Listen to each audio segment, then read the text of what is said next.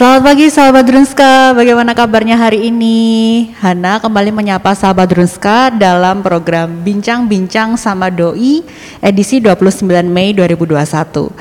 Pagi hari ini Hana sudah bersama dengan Dr. Handoko Tejo Utomo, spesialis penyakit dalam. Selamat pagi Dr. Handoko, apa kabar? Selamat pagi, apa kabar lagi? Ya, kita live bareng lagi ya dok ya. Iya. Setelah kemarin kita bahas tentang hemofilia, terakhir Baik. kita bareng.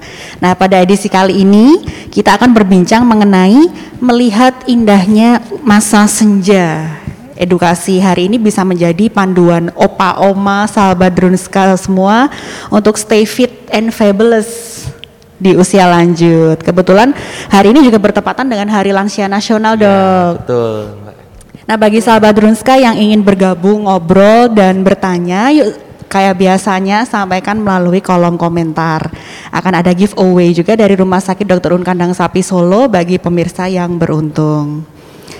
Mungkin kita langsung ke tema aja ya dok ya melihat indahnya masa senja. Iya betul. Jadi secara umum masa senja itu kayak kita mengenal usia senja itu sebagai istilah untuk seseorang yang sudah berusia lanjut atau lansia gitu ya dok ya. Seseorang itu bisa dikatakan lansia itu kalau sudah masuk usia berapa dok? Nah, uh, baik terima kasih atas waktunya, terima kasih kembali pada sahabat Donska untuk bisa menyapa kembali ya ini. Dan kebetulan memang hari ini Mbak itu memang eh, hari lansia. Memang hari khusus untuk yang tiangkungnya kita kita opa oma engkong atau bobo yang di rumah gitu semua. Eh, itu. Terus eh, yang dikatakan lansia itu Mbak Nana itu eh, kriterianya itu seperti yang ada di sini Nah, siapa tuh lansia? Lansia itu adalah seseorang individu yang sudah mencapai usia 60 tahun ke atas. Nah, itu ya dikatakan e, lansia. Seperti itu. E, gimana mau tanya apa? Mau lanjut? Oke.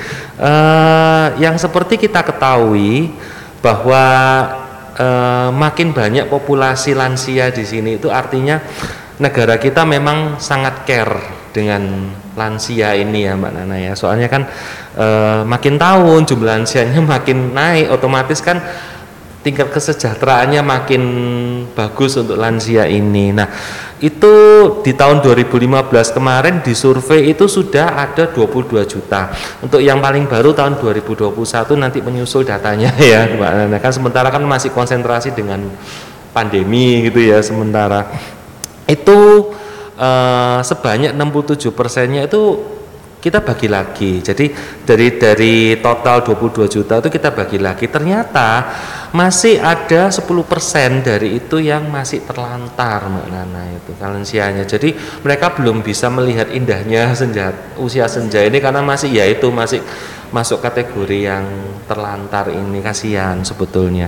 Nah, eh, kemudian untuk itu Uh, nah ini kita seperti kita lihat lansia itu adalah seorang yang sudah mencapai 60 tahun ke atas. Nah itu kita bagi dua, ada lansia yang potensial dan lansia tidak potensial.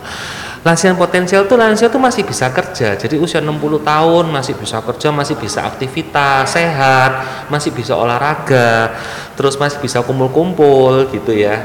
Itu masih potensial. Tapi ada beberapa tidak potensial. Jadi terpaksa dia harus menggantungkan sama ya mau tidak mau sama keluarganya, sama anak-anaknya yang sudah uh, biasanya pasien-pasien lansia yang punya komorbid, sakit. Nah, itu yang biasanya mereka e, harus menggantungkan dengan orang lain hidupnya itu.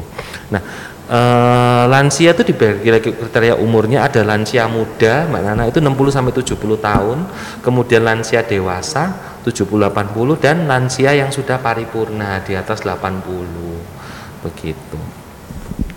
Oke, okay. uh, kemudian penyakit apa aja sih dok yang biasanya berisiko terjadi saat seseorang sudah memasuki usia senja? Hmm, pada umumnya itu sama, Mbak Nana. Jadi penyakitnya itu ya sama seperti kita kita yang di usia di bukan lansia ya.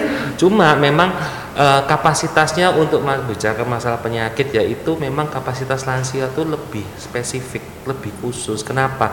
Karena memang e, beberapa fungsi organnya itu kan sudah mengalami penuaan, penurunan Jadi memang ada penyakit-penyakit yang uh, justru bisa menjadi bumerang dia yang sekiranya di, uh, bisa diobatin tetapi karena sudah ada uh, masalah uh, organ atau masalah gangguan fisiknya itu otomatis ya penyakitnya bisa memburuk gitu penyakitnya itu. Terus gejala apa sih gejala umum yang sering dirasakan oleh orang yang sudah berumur gitu ya? Apakah misalnya selain mudah lelah, kaki pegal, nyeri punggung gitu Betul, biasanya dok ya? Iya Mbak Nana. Jadi kan memang gini, kalau lansia itu kan, nah ini kita kasih beberapa contoh ya. Nah, jadi pada lansia itu perubahan fisik itu bisa terjadi. Kenapa? Karena memang ya sel-selnya kita tuh akan menurun. Sel-sel kita tuh punya umur juga, Mbak Nana. Nah, kalau semakin uh, semakin usianya semakin usur itu jumlah selnya akan semakin sedikit dan ukurannya biasa lebih besar.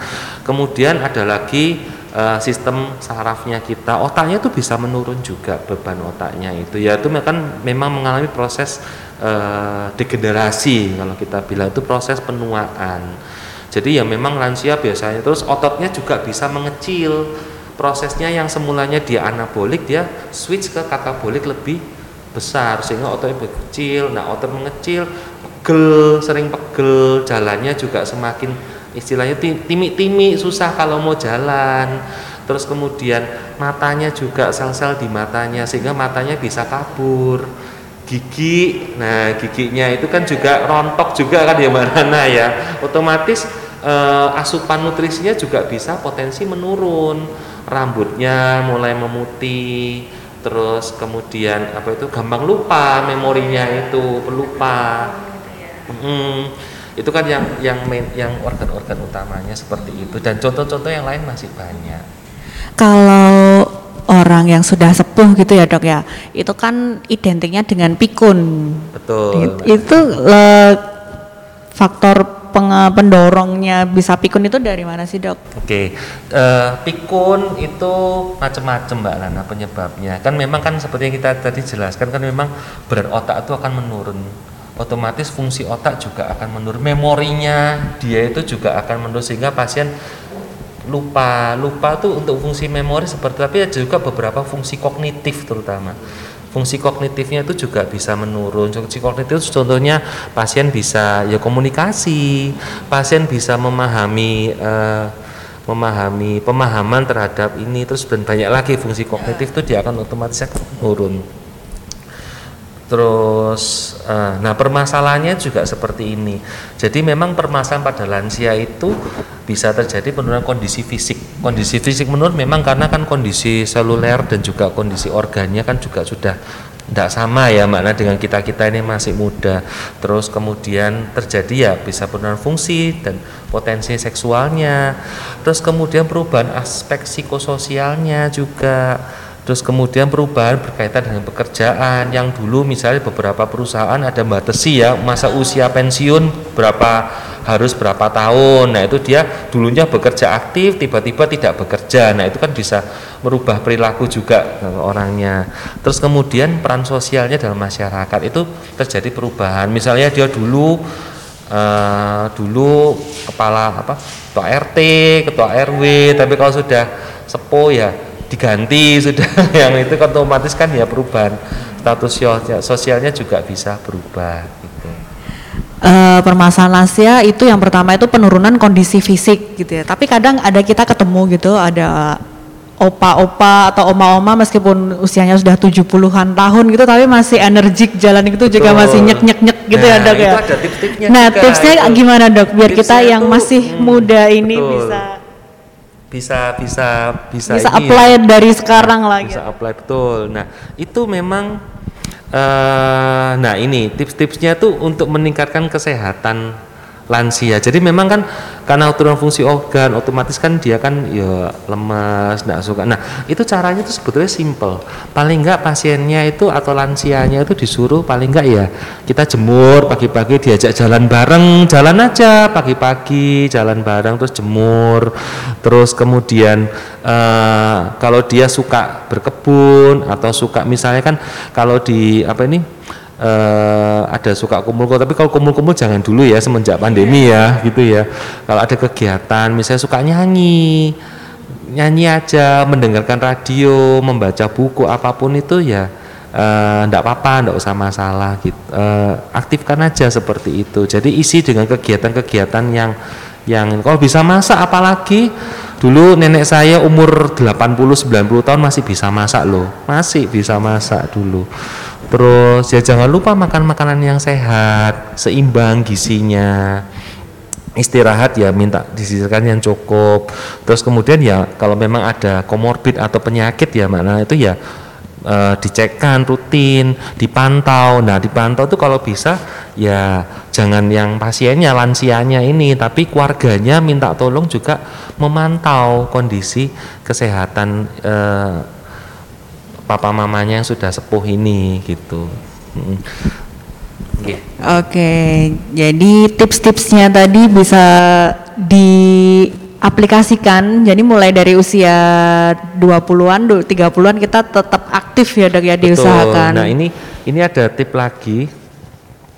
Nah ini ini tipsnya ini uh, justru untuk uh, membuat menjaga kesehatan sampai lansia itu tidak dimulai pada saat sudah usia harus kita jaga enggak. Justru harus dimulai dari dini usia dini ini. Dari justru dari masa kehamilan masa balitanya itu. Uh, jadi kalau pada kehamilan ya tolong apa dijaga keseimbangan nutrisinya asupan nutrisi yang cukup terus kemudian masa balita ikut ikut ASI eksklusif, terus kemudian imunisasinya cukup semua, vitamin, pemantauan tumbuh kembang, pada saat usia sekolah gizinya seimbang, pada saat umur-umur sekitar kita ini olahraga teratur, kalau memang bisa check up ya tolong dicek kan kesehatannya, kalau sudah ketemu penyakit cepat diobatin dulu, jangan sampai nanti di usia tua barusan diobati ya sudah sudah terlambat ya mana gitu. Jadi kalau bisa ada kalau apa usia-usia kita kalau sudah ada penyakit komorbid, darah tinggi, apa itu cepat diobatin dan itu di maintain sampai usia di atas 60 itu ibarat, ibarat kita sekarang sudah mulai nabung Mbak Nana ini ya okay. untuk masa untuk masa tuanya. Uh, Dokter Handok ini udah ada sahabat Runska yang join pengen ikut ngobrol bareng nih sama Dokter Handoko. Jadi ini ada dari titik titik Rian. Ada dua pertanyaan nih dok, satu-satu dulu ya. Jadi nutrisi apa saja yang harus dikonsumsi agar lansia tetap sehat dok, apalagi di masa pandemi sekarang ini? Baik, terima kasih atas pertanyaannya. Kalau nutrisi itu sebetulnya pada usia tua itu bebas, tidak ada Uh, tidak ada kecuali kalau ada penyakit ya mana ya nah itu tetap ngikuti kaidah penyakitnya tapi kalau untuk dia sehat, sehat-sehat nutrisi itu sebetulnya nutrisi yang seimbang, sehat, cukup vitaminnya, terus kemudian cukup proteinnya, eh, cukup karbonnya dan cukup lemaknya. Kenapa? Karena pada usia tua itu eh, metabolisme kita tuh switching. Kita bukan metabolisme yang anabolik atau membangun, tapi justru kita switch ke yang katabolik. Jadi bisa, ini contohnya kayak beberapa pasien saya dulu gemuk, dulu waktu usia mudanya dia gemuk. E, memang komorbid obes. Terus kemudian di usia tua malah turnover. Dia malah jadi kurus sekarang gitu. Gitu. Padahal nggak ada penyakit. Dicek kan semua tuh normal. Tapi dia turnover kurus. Nah itu karena memang proses katabolismenya itu e, lebih banyak compare sama yang anaboliknya ini. Nah itu memang makanya nutrisi apa ya? Paling enggak cukup proteinnya, cukup vitamin, cukup karbohidratnya. Nah itu dan itu sih bisa dikonsulkan sih Mbak Nana ya. Yeah. Biasanya konsul ke bagian gizi ya oh, gitu. Okay. Selanjutnya ada pertanyaan lagi dari Titik Rian lagi dok. Ini ibu saya lansia usia 70 tahun. Ah. Alhamdulillah masih sehat. Okay. Tapi saya agak worry apalagi di masa pandemi sekarang ini. Ada tips agar imunnya tetap kuat dok? Wah bagus, terima kasih Mbak Riri. Kalau tips-tipsnya untuk usia tua, terutama vitamin untuk bisa uh, mempertahankan dari penyakit itu vitamin terutama dijaga. Nah usul usul buat Bu Titi ini kalau bisa dicek kadar vitamin D3-nya terutama itu karena memang vitamin D3 itu dia uh, berperan besar dalam imunitasnya kita ini vitamin D3 itu bisa dicek terus kemudian e, nanti kalau memang kurang ya nanti akan diberi vitamin D3-nya itu. Gitu. Kalau yang dari bahan-bahan alami yang bisa didapatin dok, sumber vitamin D3 itu apa aja? Buah-buahan, terus kemudian uh, vitamin D itu biasanya dari ya gandum, roti, protein juga. Tapi uh, jangan lupa jemur. Nah, berjemur juga itu itu vitamin D alami. Itu yeah. itu dia mengaktifkan vitamin D kita dari dalam tubuh yang yang nggak aktif itu di kalau dia dengan sinar matahari itu diaktifkan. Tapi ya jemurnya jangan yang di atas panas sekali ya gosong nanti ya. Yang efektif Kalau, jam berapa dok? efektifnya ya jam-jam 7 jam-jam 8 yang mataharinya apa itu masih eh, nggak uh, terlalu panas. Terus kemudian uh, ini jangan lama-lama cuma cuma 10 15 menit aja cukup sekali itu Nggak usah jangan terlalu lama gitu. Jam 7 sampai jam 8 pagi cukup 15 menit aja ya dok ya. Menit Biasanya sambil jalan-jalan pagi cari sarapan. Betul, cari sarapan gitu. Ada lagi dok pertanyaan ini udah banyak yang join ini sahabat Drunska. Dari Beta Betaniel. Dok, saya punya nenek yang kalau makan dan masak pakai garam cukup banyak, suka makanan asin, padahal punya tensi tinggi. Ah. Sudah diberitahu susah sekali. Ada alternatif pengganti garam nggak dok? Nah, untuk garam memang kalau untuk tensi tinggi ya tolong dikurangi, tolong dikurangi ya dikasih pengertian. Kadang-kadang memang orang tua tuh kadang-kadang susah ya. Jadi kita yang mesti muda-muda tuh mesti ya sabar, ya. mesti ya harus uh, ngasih tahu nih mak, oma gini. Kalau memang kadang-kadang keluarga ya tidak bisa ngasih tahu ya. Kalau perlu bantuan bantuan siapa untuk bisa ngasih tahu ya tidak apa-apa. Kalau untuk garamnya ya kalau memang ada darah tinggi sedikit aja garam sama tolong vetsinnya juga sedikit karena vetsin itu juga mengandung garam cukup banyak itu. Jadi uh, santan juga makanan yang santan terus kemudian vitsin terus uh, garamnya itu ya sedikit sejupur kecil aja gitu. Memang memang kalau nggak pakai garam nggak pakai vitsin nggak enak. Tapi kalau memang sudah ada tensi tinggi ya kita sudah mulai berubah ya pola makannya kita ya. Terus jangan lupa dikontrol tensinya minum obat teratur Uh, kalau bisa check up kesehatannya rutin. Kalau memang sudah ada penyakit ya segera diobatin. Gitu. Kalau untuk usia lansia tensi normalnya di angka berapa dok? Oke, kalau tensi normal tidak ada kriteria lansia. Jadi ada beberapa kriteria, ada WHO, ada uh, ini. Tapi kalau untuk yang sekarang tidak ada kriterianya. Tetap di atas 130-90 sudah dianggap hipertensi. Itu tidak ada kriterianya kalau sekarang itu. Cuma kita lihat uh, sudah adakah komplikasi? Nah, kalau pada usia tua itu biasanya hipertensi sudah disertai dengan pasti sudah ada tanda-tanda komplikasinya sudah ada. Nah, itu kita tetap harus ngobatin dan di-maintain itu. Jadi nanti Ibu Betaniel pakai penjelasannya Dokter Handoko aja kalau masih susah diberitahu. Enggak, dulu nenekku juga begitu. Oh, iya. Seneng masak usia hmm. usia 80 akhir menjelang 90 tuh masih bisa masak gitu. Kalau kita kumpul keluarga dia yang masak lu sendiri. Dan masakannya enak gitu. Hmm, biasanya kalau udah oma-oma gitu masakannya udah nggak ada yang nandingin. enak masak sendiri. Lanjut dok, dari Ibu Titi Irian lagi dok. Dia bertanya yang ketiga kalinya.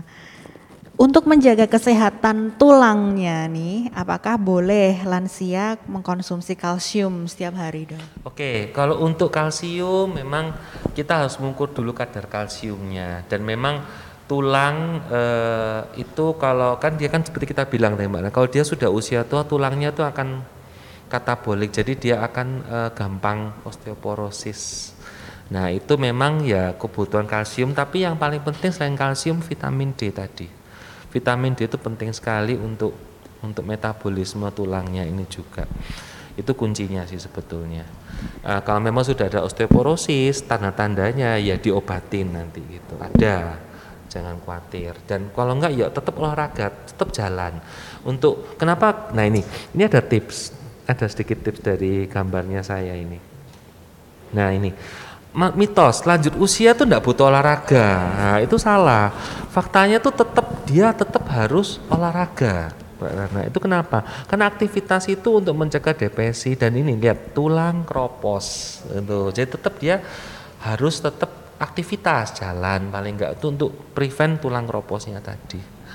Gitu kan kita sering lihat tuh ya dok ya di iklan-iklan itu ada kayak susu gitu brandingnya untuk lansia gitu betul, untuk menunjang betul. performa lansia kayak gitu memang uh, perlu kita konsumsi gitu atau gimana? apa-apa itu sebagai makanan tambahan kan memang kan nutrisinya di usia tua itu uh, seperti tadi gizinya tuh otomatis dia switch ke katabolisme dia butuh energi butuh nutrisi agak banyak. Jadi memang susu itu juga diperlukan. Tetapi susu bukan berarti dengan minum susu itu tulang krop, tulang tidak kropos enggak loh ya, enggak loh ya. Jadi tetap kropos itu tetap ongoing. Nah, cuma susu itu hanya maintain untuk sebagai tambahan menjaga prevent ya jangan sampai ini ongoingnya makin parah. Nah, seperti itu. Gitu. Oke, sahabat Runska yang mau join ngobrol sama Dokter Handoko seputar melihat indahnya masa senja langsung komentar ya. Ini ada dari Hartini Sofian dok. Untuk menghindari high kolesterol, kolesterol tinggi di usia senja, adakah makanan yang perlu dihindari? Oke, untuk high kolesterol ya memang kita harus mengurangi lemak-lemak ya. Tapi kan mostly sekarang ini lemaknya ya enak-enak ya. Kulit goreng gitu ya. Goreng-goreng. Nah, itu utama itu kan memang memang ya itu kalau sudah lemak tinggi Nah, kita mesti melihat dua. Pertama yang kita lihat itu adalah yaitu makanannya itu. Kalau yang tinggi lemak sekali Mbak Lana, nah itu e, kalau bisa ya ya mohon dikurangi untuk mengurangi itu. Terus kalau memang lemaknya tinggi sekali dan sudah ada tanda-tanda komplikasi pembuluh darah atau komplikasi vaskuler, itu yang kita harus obatin. Harus dengan minum obat. Ada pertanyaan lagi selanjutnya dari Wanti 0411. Izin bertanya dok, satu, ini ada dua pertanyaan nih dok. Satu, apakah boleh konsumsi empon-empon dalam jangka panjang, terutama pada lansia yang menderita DM dan hipertensi? Nah, ngapunten saya ini orang Jawa Timur. Saya barusan tahu uh, empon-empon tuh di Solo ini itu baru tahu. Saya ini orang Jawa Timur soalnya. Nah, di Jawa Timur nggak ada empon-empon itu. Nah, untuk untuk empon-empon itu kita pertama harus tahu kalorinya itu berapa, Mbak Nana. Jadi kita kalau orang sakit diabetes itu untuk nutrisinya kita harus tahu kebutuhan kalorinya sehari berapa dan jangan sampai lebih dari kalorinya itu. Kalau memang kalorinya itu berlebih ya akan resiko gula darah akan meningkat. Nah, itu biasanya uh, konsul saya biasanya kalau kalau sama orang gizi saya mesti harus konsul ke bagian gizi tanya sama orang gizi ini e, kalorinya butuhnya berapa satu hari. Kalau bisa makanannya ya secukupnya sesuai dengan kebutuhan kalorinya itu. Kalau lebih dari itu ya akan berisiko gula darah meningkat, hipertensi yang makin tinggi, kolesterolnya juga makin tinggi. Nah seperti itu. Nah kita harus tahu kebutuhan satu harinya itu berapa itu nanti bisa dihitung. Dari sini kan ada ya Mbak Nana ya. Bagian gizi itu bisa kan menghitungkan seperti itu. Ada layanan konsultasi dengan ahli gizi juga di rumah sakit. Jadi untuk konsumsi empon-empon selama komposisinya itu sesuai dengan kebutuhan hmm, nutrisinya, nutrisinya aman ya dok ya? aman sebetulnya. Tapi kalau dia sudah over ya mungkin empon-emponnya satu bulan sekali aja ya mana jangan tiap hari ya gitu. Tombol pengen istilahnya Kemudian masih dari Ibu Wanti ini melanjutkan pertanyaan yang tadi. Bagaimana memotivasi atau cara memberikan mobilisasi pada lansia yang bed rest dan sudah tidak bisa beraktivitas? Baik, uh, terima kasih pertanyaan bagus sekali ini. Uh, jadi ada beberapa lansia yang tadi itu memang dia ada sakit berat sehingga dia bed rest tidak bisa di apa tidak eh, bisa digerakkan apalagi yang pasien-pasien yang sakitnya berat sampai dia bed rest jangka panjang otomatis itu eh, otot-otot kakinya terutama ya Mbak Nana itu yang otot-otot penyangganya itu kan dia kan mengalami pengecilan sehingga dia untuk duduk pun tidak kuat. Nah sebetulnya itu untuk itu kita harus fisioterapi fisioterapi memangnya. Jadi fisioterapi dari semenjak dia dirawat di rumah sakit itu kita sudah harus fisioterapi. Fisioterapi rutin dan untuk pemulihan sampai di rumahnya pun tetap harus fisioterapi. Nah itu biasanya kita bisa home care ya mana Nana ya. Home care panggil ke rumah, kita fisioterapi di rumah dan rutin. Itu ada programnya, ndak bisa langsung ndak bisa langsung jadi gitu ndak itu diprogram pelan-pelan niscaya bisa jalan kembali kalau memang programnya itu di rutinin seperti itu. Yang itu yang pertama. Itu yang kedua, tetap nutrisi kan otot kan seperti uh, kan kalau kita fitness ya, kalau kita masih muda ikut gym atau ikut fitness, nah itu kan kalau pada saat kita fitness kan ototnya kan dibongkar, ototnya. Nah kita kalau base fitness ada beberapa teman itu sampai minum susu. Nah itu untuk bangun ototnya kembali. Nah pada usia tua juga seperti itu. Lama otot itu tidak dipakai lama.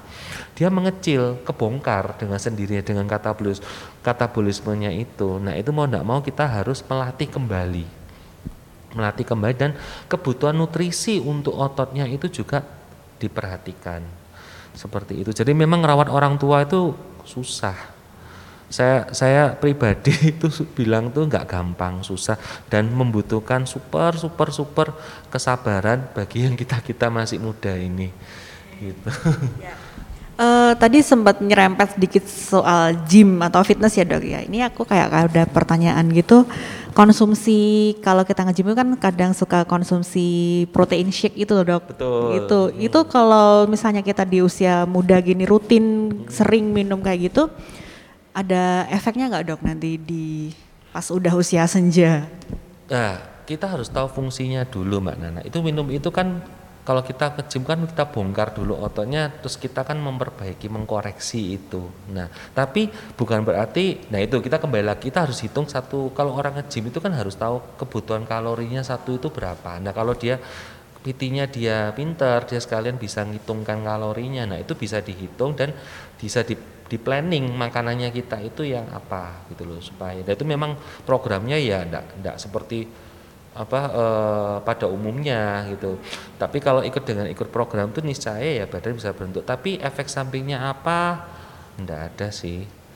Sama masih tidak ada penyakit tidak ada komorbid ya tidak ada komorbid uh, itu tidak masalah sih untuk konsumsinya itu tidak ada efek samping dan tujuan kita minum susu yang shake itu untuk bangun memang untuk bangun ototnya kita gitu dan dia pengganti makanan seperti itu. Oke, kita menyapa dari sahabat Drunska lagi dok. Ada dari Nisha PRTW. Selamat pagi dok, saya mau bertanya apakah usia lansia itu harus mengkonsumsi susu yang tadi brandingnya untuk tulang lansia itu ya dok ya. Apakah harus dikonsumsi terus menerus apakah berdampak baik jika dikonsumsi berlebihan? Tadi sudah sempat dijelaskan sedikit ya. tapi mungkin perlu dijelaskan lagi dok. Baik. Uh, sebetulnya uh, susu pada usia lansia itu dia fungsinya sebagai nutrisi pencukup pemenuhan kebutuhan nutrisi. Kadang dia intake-nya dari makanan itu tidak cukup mbak Nana. Jadi tetap kita harus butuh bantuan uh, susu untuk mencukupi intake-nya dari kebutuhan nutrisinya itu. Uh, mungkin dia ya mungkin ada beberapa usia tua kalau ada gangguan gigi. Nah, gangguan gigi itu kan susah. Kalau makan sayur kecantol giginya ya kan, akhirnya tidak mau makan sayur. Kalau makan daging yang berserat apa kecantol males akhirnya makan daging kan pada usia tua seperti itu terus kemudian uh, gigi mau pakai gigi palsu enggak mau enggak mau enggak mau. Kita karena dengan masalah gigi aja itu bisa menyebabkan terjadinya ke, apa kekurangan gizi atau malnutrisi. Mau enggak mau kita bantu dengan susunya itu. Nah itu itu seperti itu kembali. Nah soalnya pengalaman sih dulu engkong saya begitu. Pengalaman tuh engkong saya begitu. Uh, dia waktu dulu masih masih sekarang opa-opa opa saya udah nggak ada. Cuma dulu waktu itu masalah gigi cuma masalah gigi aja dia itu. Kalau dia giginya apa uh, makan sayur tidak mau. Karena dia kan nyok nyakot giginya itu kan susah ya. Gigit itu susah sayurnya. Terus kalau daging yang yang banyak seratnya juga dia tidak mau. Jadi berarti terpaksa kita yang kita kita yang itu ya bantuin motongin wortel. Jadi pilih sayur yang yang nggak berserat yang kayak wortel kayak gitu dipotongin kecil-kecil supaya dia bisa makan gitu dengan itu. Terus gigi palsu kadang-kadang dia juga sering lupa pasang gitu loh. Terus wayane makan tapi lupa pasang gigi palsunya gitu loh. Itu seperti memang itu. Memang faktor pendukung dari keluarga untuk bantu Betul. mengingatkan. Itu penting uh, banget ya dok ya. keluarga sangat sangat ini. Karena memang usia tua ya keluarga itu nomor satu dulu nomor satu. Hmm ini tuh kayak kalau memasuki usia senja kadang kita tuh fokus ke kesehatan fisiknya aja gitu ya. Nah, padahal kan hmm. sumber kebahagiaan tuh bisa datang dari Banyak. kesehatan mental juga, mentalnya betul, para lansia ini. Gimana sih dok cara biar uh, para lansia ini tetap merasa optimis gitu? Betul, Mbak Nana. Jadi uh, pada usia tua itu kan otaknya mengecil ya kan, otomatis neurotransmitter di otaknya dia juga berubah berubah juga. Cenderung biasanya itu depresi pasiennya. Itu lansianya itu sering sering kepikiran. Kepikiran loh. Hmm. kalau misalnya kan mungkin ya tuntutan hidup juga ya. Anak-anaknya pisah-pisah semua.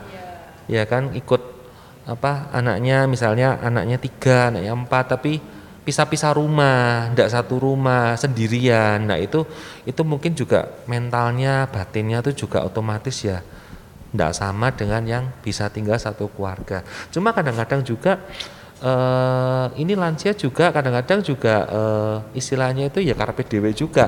Tidak mau ikut sama anaknya. Dia tetap mau di rumah ini. Nah itu kan itu ndak itu kita yang mesti harus sabar-sabar. Terus dia ya di program tetap nanti hari minggu kumpul bareng. Kayak dulu apa omak saya itu begitu. Jadi anak-anaknya sudah pisah-pisah rumah semua. Sendiri di rumah sendiri itu omak saya itu. Terus kalau hari minggu itu sudah sudah telepon kok tidak datang ya kok tidak datang ya. Nah kita yang kita yang anak-anak ini apa anak-anak ini terus kemudian uh, cucu-cucunya ini ya datang ya paling datang ke sana dulu saya bawain bubur makan bubur sama-sama gitu.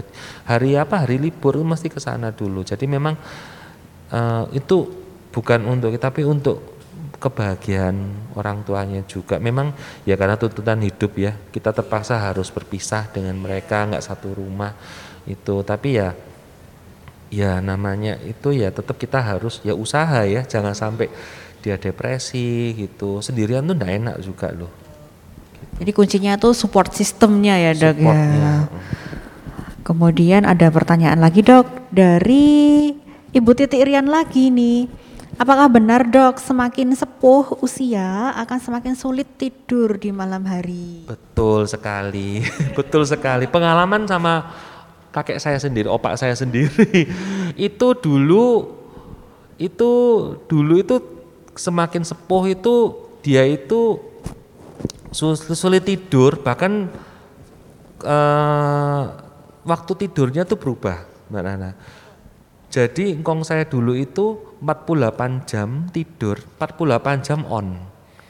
dua gitu. hari tidak tidur. Uh, uh, dua hari tidak tidur, dua hari tidak tidur, dua hari tidur. Nah, ah, hasil apa? Karena dia perubahan pola tidurnya ini, perubahan pola tidur itu pada saat dia tidur nutrisi tidak cukup. Mau tidak mau saya harus waktu itu terpaksa dipasang sonde, Mbak Nana kasihan usia itu udah usia-usia 90-an mau enggak mau pasang sonde kalau dia tidur enggak bisa dibangunkan. Kalau dia bangun marah.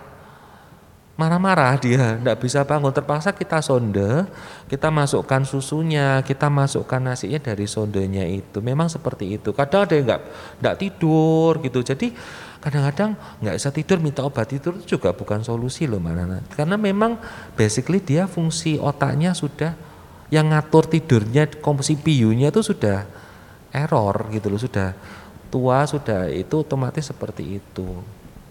Hmm. Apalagi nggak uh, tidak seperti yang usia-usia produktif gitu kan tuntutan memang pagi harus kerja gitu kerja. misalnya dok ya kalau misalnya hmm. udah lansia kan sudah pagi aktivitasnya udah bebas Tuh. gitu. Gangguan tidur tuh apa aja hmm. terjadi. Gitu. Kemudian ada lagi dari Nisha, ini nyangkutnya ke alergi imunologi dok. Jadi ini alergi imunologi itu bisa disembuhkan nggak sih dok? Dan apakah penyakit itu bisa menular ke, terutama ke lansia gitu juga? Oh dok? baik, uh, kalau alergi imunologi itu memang gangguan alergi memang dari sistem imunnya kita sendiri. Kalau menular tidak, jelas tidak. Cuma uh, dilihat kalau memang dia faktor alergi itu tidak mungkin muncul di usia yang tua. Jadi mesti ada basicnya dari usia masih dini. Nah itu masih dini seperti itu. Ya kecuali autoimun. Kalau autoimun dia bisa muncul di usia yang tua gitu. Tapi e, jarang. Ada beberapa penyakit memang ya bisa muncul di usia tua. E, tapi kalau alergi dia selalu muncul di usia muda. Dulu basic basic alerginya selalu ada gitu. Ada lagi dok dari Huafung 1394. Apakah dengan rutin olahraga, menjaga pola hidup, pola makan dan minum akan membuat usia senja kita indah, dok? Sangat betul sekali. Ya, betul sekali. Jadi olahraga rutin. Ada loh usia 70 masih renang masih renang kuat loh saya aja kalah. Loh dia masih bisa keliling. Itu waktu saya di apa itu masih dulu kan saya seneng renang ya itu ada ketemu itu usia 70 dia renang. Renang itu santai. Suwehat itu opaknya itu. Masih bisa pulang tuh nyetir sendiri. Usia 70 nyetir sendiri pulang gitu. Jadi uh, olahraga pola makan dia jaga pola makannya betul-betul. Memang ada sakit hipertensi diobatin betul-betul. Usia 70 masih sehat sekali kayak orang badan itu bagus sekali. Ya. gitu loh bukan badan yang yang apa ya yang gemuk terus badannya itu masih seger mukanya itu kelihatan awet muda. Gitu. Jadi kelihatan fit fabulous gitu ya fit fabulous sekali. Ada ada ada ini saya usia 80 tahun masih naik pesawat sendiri. Ada saudara saya usia 80 tahun masih naik pesawat dulu belum pandemi ya Mbak Nana ya itu dari apa dari Hong Kong ke Surabaya naik pesawat sendiri masih bisa nggak pakai kursi roda jalan sendiri ngerek koper sendiri usia 80 tahun 80 gitu. tahun itu kayak life goal bang. Waduh, fit muka itu masih rambut tuh masih hitam. 80 tahun. 80 tahun padahal. 80 tahun itu rambutnya masih hitam nah buat opa oma, opa opa sahabat Drunska semua yang memang pengen banget hidup sehat gitu, jadi Rumah Sakit Dokter Un Kandang Sapi Solo ini menyediakan layanan yang mendukung opa oma sahabat Drunska semua untuk tetap menjaga kesehatan. Mulai dari tadi sudah dibilang Dokter Handoko, kunjungan tenaga kesehatan ke rumah atau home care itu ada, fisioterapi juga ada. Kemudian untuk nutrisi, gizinya itu ada layanan catering cafe diet Lalu untuk pemeriksaan tulang, saraf, dan organ dalam itu rumah sakit memiliki layanan MRI dan CT scan. Juga ada pemeriksaan medical check up. Ini penting ya dok ya buat lansia. Check up itu sangat penting sekali. Hmm. Itu kita ya, harus tahu. Bisa disesuaikan juga dengan kebutuhan opa oma. Jadi melalui medical check up ini opa oma bisa mendeteksi kondisi kesehatan organ-organ tertentu secara mendalam misalnya buat jantung, hati atau ginjal gitu ya dok ya. Jadi kayak organ dalam gitu semakin kita usianya lanjut gitu kan semakin perlu diperhatikan juga ya dok ya. Kemudian saya mau ada pertanyaan lagi nih dok. Jadi di masa pandemi ini yang tidak segera usai ruang gerak lansia itu kan semakin terbatas. Biasanya oma-oma itu hiburannya kan jalan-jalan di pagi hari, menyapa tetangga, terus kumpul-kumpul arisan Memang. gitu kan. Terus kadang suka karaoke juga di mall gitu. Sekarang kan perlu uh, mesti dikurangi juga ya dok, bahkan Betul. dihindari. Gimana sih supaya lansia ini bisa tetap happy karena kan udah jalan-jalan ketemu tetangga, ketemu teman-temannya gitu. bisa, bisa mereka stay happy. Sekarang udah nggak bisa lagi untuk handphone video call juga masih ada keterbatasan gitu. Nah, nah itu pertanyaan pertama gini, itu lansianya hidup sendiri atau enggak? Yeah. Nah kalau dia hidup uh, bersama. Nah itu, nah contohnya saya papa mama saya sendiri. Papa mama aku tuh 70, hampir uh, hampir 70. Dulu handphone susah, angel. Tapi setelah saya ajarin, ternyata malah keranjingan, keranjingan Mbak Nana. Dulu itu uh, eh, WA enggak bisa, ini enggak bisa, itu enggak bisa. Terus saya ajarin coba WA belajar, diajarin, akhirnya bisa, malah keranjingan. Nah sekarang dulu tuh mereka itu ikut klub semacam klub nyanyi, Nah, klub nyanyi. Jadi menyanyi. Nah, sekarang itu via WA cuma video call nyanyi aja. Gitu ketemu sama yang opa oma yang lain gitu loh. Tinggal nyanyi di video call. Nah itu bisa. Itu jadi nggak perlu harus kontak fisik ketemu ndak. Via video call aja. Zaman sekarang kan sudah canggih video call. Dulu ndak bisa komputer kita ajarin. Diajarin pelan-pelan. Ya memang harus pelan-pelan ngajarinnya. Peter ini Peter ini Peter ini gitu. Peter Peter ini. Akhirnya bisa sendiri malah keranjingan gitu loh sekarang. Terus ya kayak sekarang yang modern ya pakai m banking. M banking dulu ndak bisa tetap harus ke banknya. Sekarang dengan dengan mau ndak mau ya harus belajar. M banking baru ketagihan bisa sekarang. Jadi kita yang muda-muda ini yang, yang harus dengan sabar ngajari motivasi. Nah, dan juga pada yang tua ini ya juga jangan apa istilahnya gini, aku aku lebih tua daripada kamu kok, aku lebih mengerti tidak seperti itu. Kita harus tahu yang usia usia tua tuh harus tahu juga limitasinya, keterbatasan saya itu apa. Dan tidak usah gengsi. Kadang-kadang orang tua tuh gengsi sekali loh ya, gengsi sekali dia itu uh, gengsi sekali jangan kalau sudah sudah tahu keterbatasannya apa boleh disiarkan ke yang lebih muda ke anak-anaknya tolong disiarkan itu karena memang kan usia tua ya fisik kan sudah menurun ya jadi tolong gengsinya itu di diturunin oh, oh diturunkan jangan maksudnya bukan maksudnya dikurangi terus uh, mesti legowo terus ya harus ngomong ke anak-anaknya ngomong masalahnya apa begitu enggak apa-apa gitu. Oke, ini mungkin pertanyaan yang terakhir dok karena waktunya udah mepet banget nih. Jadi seputar medical check up nih, medical check up yang dianjurkan untuk usia lanjut ini apa aja dok? Baik, kalau untuk jadi kalau pada medical check up itu kita bagi dua, lansia yang sehat dan lansia yang ada penyakit. Nah, kita harus tahu ya, kalau memang lansia yang sehat tidak ada sakit, paling enggak setahun sekali ya kita check up lah ya.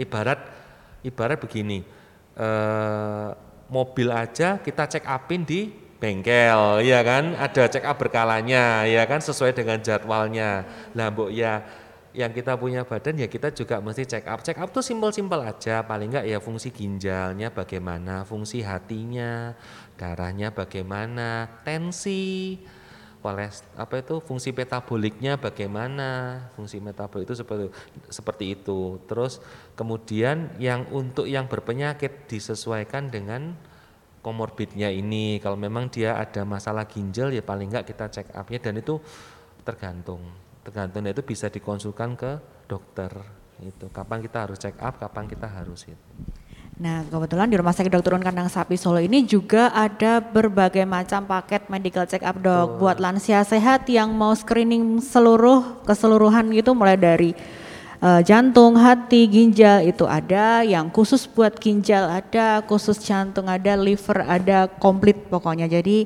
sahabat Drunska yang pengen nganter opa omanya kadang kan eh aku tuh pengen check up loh gitu oh. bisa diantar ke rumah sakit dokter Un Kandang Sapi Solo apalagi Drunska tetap aman karena kan uh, kita menerapkan protokol kesehatan yang benar-benar ketat di rumah sakit ini. Oke dokter Handoko nggak kerasa kita udah ngobrol hampir satu jam. Oh, Terima kasih untuk edukasi dan informasi yang sudah diberikan buat Terima sahabat Drunska dokter Handoko. Terima kasih juga Terima kasih. untuk semua sahabat Drunska yang sudah setia mengikuti dari awal hingga akhir. Buat yang tadi udah join ngobrol bareng pemenang giveaway bincang-bincang sama doi edisi hari ini akan diumumkan melalui postingan Instagram TV. Jadi stay tune di Instagram @drunska. Tetap jaga kesehatan dengan makanan yang bergizi. Buat sahabat Drunska jangan lupa untuk selalu cuci tangan dengan sabun, jaga jarak fisik dengan orang lain, pakai masker, pakainya juga yang nutup hidung dan mulut, enggak yang di dahi. Iya. Kemudian kalau nggak ada keperluan, nggak ada kepentingan, sebisa mungkin stay at home oh, iya. atau di rumah aja. Tips lagi, yes, Mbak Nanas, buat buat you know, lansia. Untuk memori, nah usahakan kalau pada lansia tuh membaca, membaca. Jadi kalau ada koran, uh, kalau memang ada masalah mata cepat dikoreksi. Terus kalau dia bisa membaca, baca buku itu bagus untuk untuk mengurangi kepikunan tadi. Dan selain membaca, setelah selesai membaca itu kita recall, kita tanya, apa sih dibaca tadi? Ceritanya apa? Kalau dia senang dulu kayak apa itu uh, omak saya, dia senang baca ini, baca buku cerita. Nah, nanti di ending itu kita tanya, apa sih tadi ceritanya? Nah, itu ceritanya bagaimana? Kalau dia bisa menceritakan kembali itu memorinya sangat bagus sekali. Itu seperti itu. Itu tips itu. Isi TTS gitu juga bisa. Boleh, boleh isi TTS itu melatih itu. Terus ya itu baca sih. Dulu nenek saya baca terus saya tanya ini ceritanya bagaimana. Terus uh, apa itu uh, kalau dia senang baca itu ya simpel-simpel aja tentang apa tentang cerita ini, ceritanya perang lawan apa? Gitu. Dia bisa dia bisa recall semua itu. Gitu. Okay.